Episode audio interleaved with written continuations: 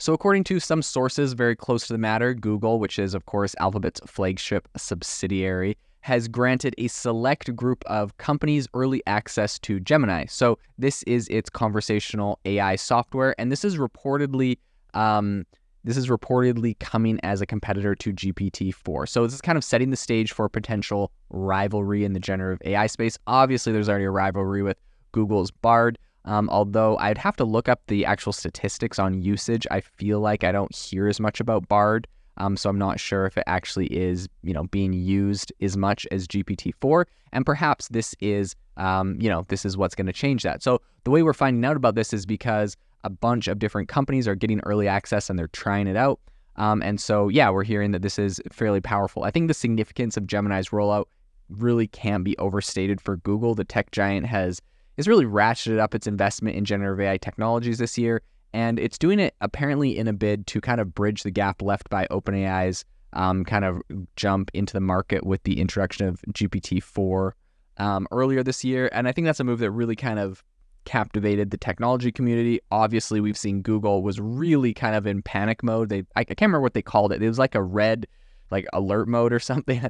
um, all hands on kind of deal where Google was like, you know, trying to stay relevant. They were worried that ChatGPT was going to replace them as a search engine, um, that they were going to kind of die in that regard. And so they came out with Bard, of course, um, and they really hustled to make that happen. Now, I think Gemini isn't just a standalone model. I think it's kind of like a, an ensemble of kind of large language models designed to serve a variety of functions. Now, this is the way I believe the AI future goes. It's not just one big ChatGPT or one big Bard or one big, um, you know, and Anthropic's uh, Claude model. It's really like they're we're creating like a whole bunch of AI models that are experts at one thing really specific. And then if you can find a way to tie all of those together. So perhaps Bard is the interface or ChatGPT is the interface, but then it kind of outsources tasks to all of these different areas. I think this is essentially how we solve the problem of, you know, people are like ChatGPT hallucinates or it's not good at math or it's not good at science or XYZ, um, reasoning, whatever it is. Um, essentially using this approach, which ChatGPT and GPT-4 currently are already using. There's there's like when the model weights were leaked, um, we found out that GPT-4 has like 16 experts within within it. So when you're querying it, um, it's it's relying on those. But I think it gets to the point where it's not 16 experts. We have like you know 2,000 experts inside of GPT-4 that it becomes really powerful, really lethal. The combination of all of those things. You ask it a question and it's you know pulling up charts and giving you analytics and stats and um, you know all sorts of really powerful stuff. So I think um, we're going to get there. And I think that this is kind of the direction that Gemini is going to be, you know, taking right now. Um, and this kind of ranges from powering chatbots to offering features that can summarize text or even generate original text based on user inputs. I think this could include a broad spectrum of applications like drafting emails, um, creating music lyrics, or even writing news stories. So the utility of Gemini goes beyond text. It's also anticipated to assist software engineers in writing code, something, you know, GPT-4 is already doing. And I think that's because they kind of worked with um, GitHub and Microsoft and kind of got that all integrated into it.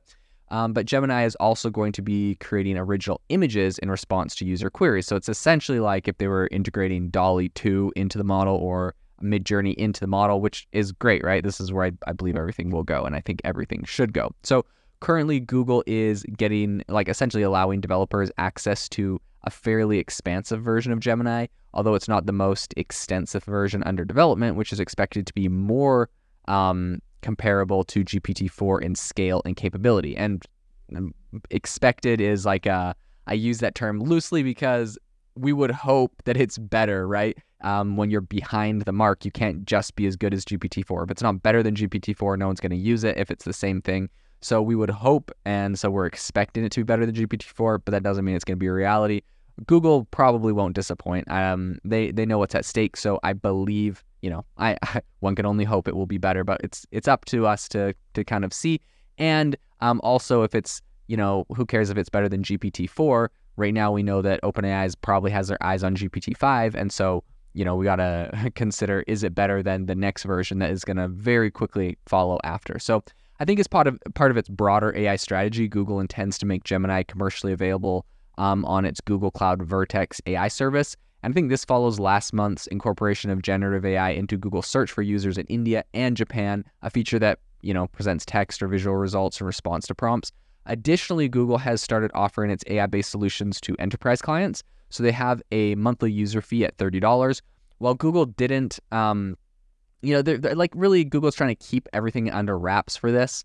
Um, but I do think that these moves, you know, clearly indicate a focused push into the lucrative field of generative AI for them right now. This is a big area. And well, you know what's kind of interesting is beyond just being lucrative, I'd be interested to see the numbers, but beyond like the the, the net sales they've made from their AI solutions and tools they've come out with, um, by talking about all the ways that AI is getting integrated into the products, their stock market has really, their stock price has really taken off. So I'm not sure which one they've made more money from, their stock going up because they're integrating AI into everything, or perhaps increased sales from AI. That'll be interesting to follow. But regardless, you know, um, AI is a huge play for Google. This is really important. It's sink or swim for them right now. And I think, you know, we're seeing what happens when you push a company.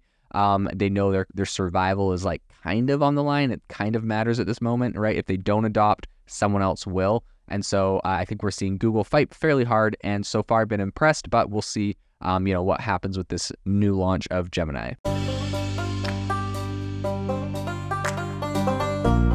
Thank you for listening to today's podcast episode, breaking down how AI is impacting your industry. Today's episode is sponsored by AIbox, a no code AI app builder and marketplace, which just launched a crowdfunding campaign.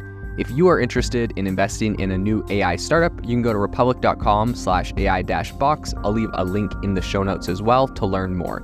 The minimum investment is $150 and the maximum investment is 100,000. Until next time, have a fantastic day.